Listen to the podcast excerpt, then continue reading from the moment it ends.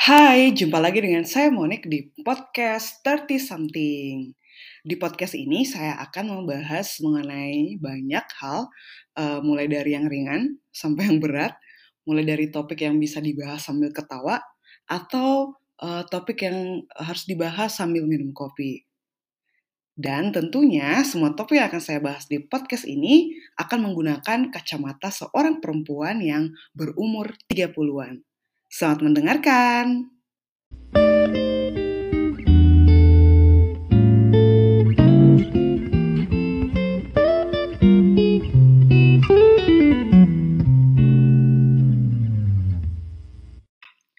Setelah di episode minggu lalu kita membahas tentang menikah, tentang pernikahan, di episode kali ini saya akan membahas tentang melajang.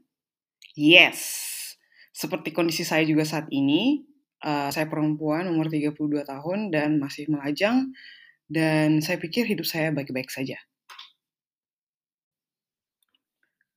Melajang adalah permasalahan uh, tambahan atau permasalahan berikutnya ketika seseorang itu sudah mencapai usia dewasa yang menurut standar masyarakat sudah sewajarnya menikah atau udah punya anak aja gitu ya. Dan masyarakat juga menganggap ketika perempuan uh, sudah cukup umur untuk dewasa, sudah cukup umur untuk punya anak, uh, maka ketika mereka memilih atau masih melajang, itu merupakan suatu bentuk perlawanan gitu terhadap takdir yang sudah diberikan kepada mereka. Dan uh, apa ya? Padahal banyak alasan mengapa perempuan memilih untuk tetap melajang sampai usia tertentu ataupun melajang seumur hidup. Sebenarnya kalau dipikir-pikir lagi ya, uh, melajang itu sebenarnya memberikan keuntungan bagi mereka yang memang memilih uh, untuk melajang. Salah satu yang terpikirkan olehku adalah mereka memiliki waktu yang sangat banyak gitu untuk uh, mengenali diri mereka, dan untuk mengembangkan potensi diri. Karena saya pikir uh, tidak ada apa ya habis-habisnya lah gitu kita bisa menemukan sesuatu yang baru tentang diri kita atau mengeksplor hal-hal unik atau hal baru di dunia sekitar kita dan uh, dengan melajang saya pikir banyak orang yang memiliki waktu yang banyak yang ya kalau dibandingkan dengan orang yang memilih untuk menikah uh, ya tidak sebanyak orang yang melajang gitu kan.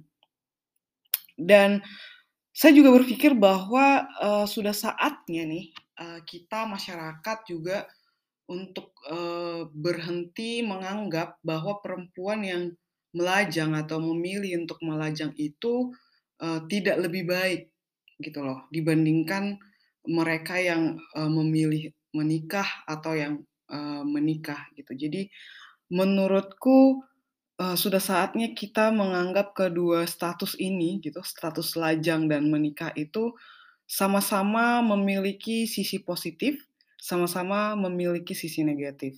Atau sama-sama memberikan keuntungan bagi yang menjalani dan ya ada pasti ruginya juga gitu atau ya menikah tidak menikah masalah hidup tetap ada gitu kan. Jadi bukan berarti ketika sudah menikah masalah hidupnya hilang gitu atau ketika melajang uh, yang ada hanya happy happy gitu. Enggak gitu. Jadi uh, saya berpikir sudah saatnya lah yuk gitu.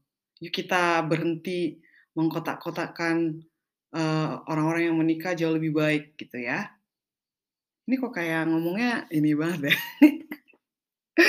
Tidak termasuk mengkotbahi ya uh, para pendengar semuanya saya hanya berpikir uh, kita sering sekali gitu berpikir bahwa perempuan yang uh, melajang atau memilih untuk melajang itu adalah perempuan yang tidak laku. Uh, pertama, perempuan bukan barang dagangan gitu ya. Terus juga uh, kita juga menyematkan tanda expired gitu loh uh, terhadap perempuan ketika mencapai usia tertentu dan mereka tetap single gitu. Lagi-lagi uh, perempuan bukan barang dagangan. Dan saya juga apa ya menemukan tidak Sedikit sih, eee, tidak sedikit, banyak juga orang-orang individu, dalam hal ini juga perempuan yang ketika mereka masih melajang dalam usia tertentu tuh mereka malu, gitu. Mereka menganggap bahwa melajang itu sebuah kesalahan, atau melajang itu, eee, kayak borok gitu yang harus segera disembuhkan, dan cara menyembuhkannya adalah dengan menikah, gitu. Eee, terus apalagi ya, kalau tentang perempuan, eee, melajang ini juga stigma yang diberikan masyarakat gitu ya, terus tekanan dari orang-orang di sekitar, itu beban untuk orang-orang yang melajang, khususnya perempuan itu jauh lebih berat ketimbang mereka yang, eee, memilih untuk menikah. Bahkan perempuan yang melajang pun bebannya jauh lebih berat, lebih banyak dibandingkan laki-laki yang melajang, gitu. Jadi nggak adil gitu, nggak adil banget kita membuat perempuan berada pada posisi, eee, seolah-olah punya tanggung jawab untuk membahagiakan orang-orang sekitarnya dengan harus menikah meskipun dia tidak ingin menikah misalnya. Dan ketika kita bertemu dengan perempuan yang komit untuk untuk tidak menikah seumur hidup, kita justru kaget gitu loh. Kita kita justru tiba-tiba mempertanyakan, eee, trauma apa yang sudah dialami, atau mempertanyakan masa lalu mereka, atau mempertanyakan, eee, jalan hidup yang mereka pilih. Dan bahkan bukan hanya mem mempertanyakan gitu loh, mereka disalahkan juga.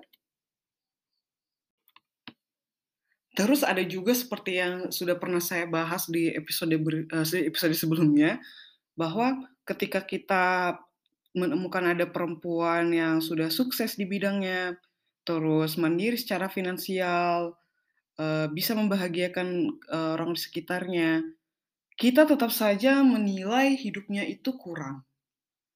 Kita tetap saja menganggap bahwa hidupnya itu tidak sempurna, ada yang hilang gitu. Dan alasannya karena si perempuan itu belum menikah atau memilih untuk tidak menikah gitu. Dan, eee, sebenarnya ketika si perempuan lajang itu sudah mapan secara ekonomi, emosional, tidak bergantung kepada orang lain, sebenarnya dia akan baik-baik saja kok. Perempuan yang melajang atau tidak menikah itu, eee, apa ya sudah merdeka secara finansial itu sebenarnya, dia sudah tidak punya beban lagi gitu. Maksudnya dia tidak perlu mencari orang untuk dia menggantungkan hidupnya, dia tidak perlu, eee, apa namanya, mem menaruh dirinya pada posisi desperately ingin menikah gitu. Sampai-sampai misalnya nanti karena saking desperate-nya, eee, menikah dengan siapa pun yang datang gitu misalnya, hanya karena, eee, malu atau dianggap hidupnya kosong atau tidak sempurna hanya karena dia belum menikah. Sejak kecil perempuan sudah dididik untuk mempersiapkan diri ketika suatu saat nanti dilamar oleh laki-laki. Mereka pun diajarkan untuk mahir melakukan pekerjaan rumah tangga yang kelak akan membuatnya senang membuat suaminya senang. Perempuan juga diingatkan untuk selalu menampilkan sisi terbaik dari dirinya, supaya suaminya tidak melirik perempuan lain. Ribet banget ya? Dan saya yakin teman-teman, eee, khususnya perempuan, eee, yang mendengarkan podcast ini, eee, punya pengalaman pasti kita punya pengalaman yang kurang lebih sama ya, gitu. Saya juga, eee, seingat saya ya, sewaktu saya masih muda.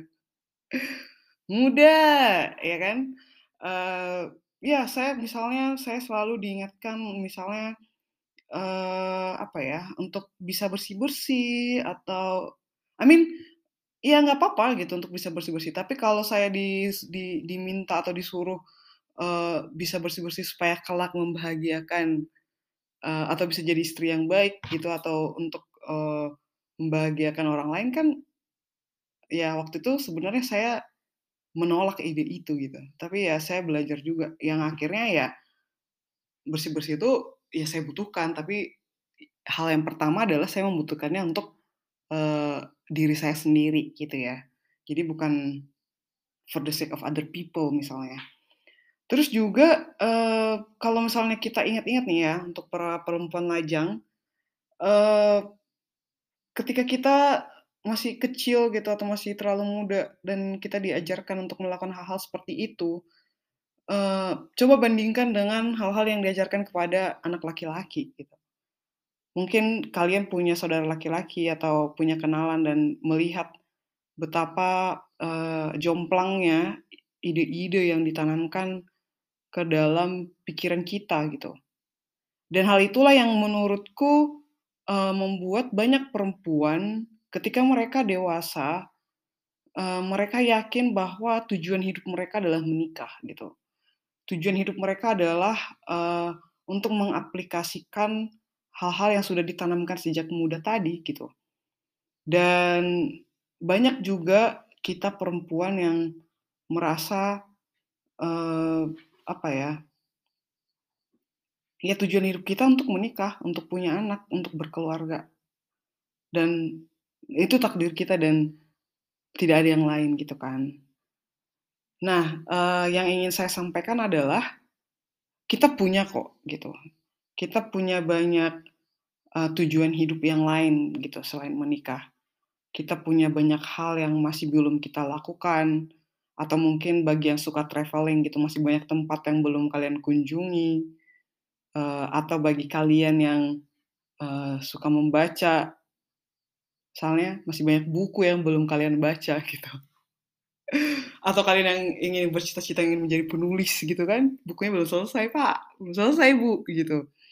Nah, eee saran saya adalah jangan malu melajang gitu. Jangan menganggap bahwa melajang itu sebuah kesalahan. Jangan menganggap, eee, masih lajang di umur 30-an itu menjadi source of your depression gitu.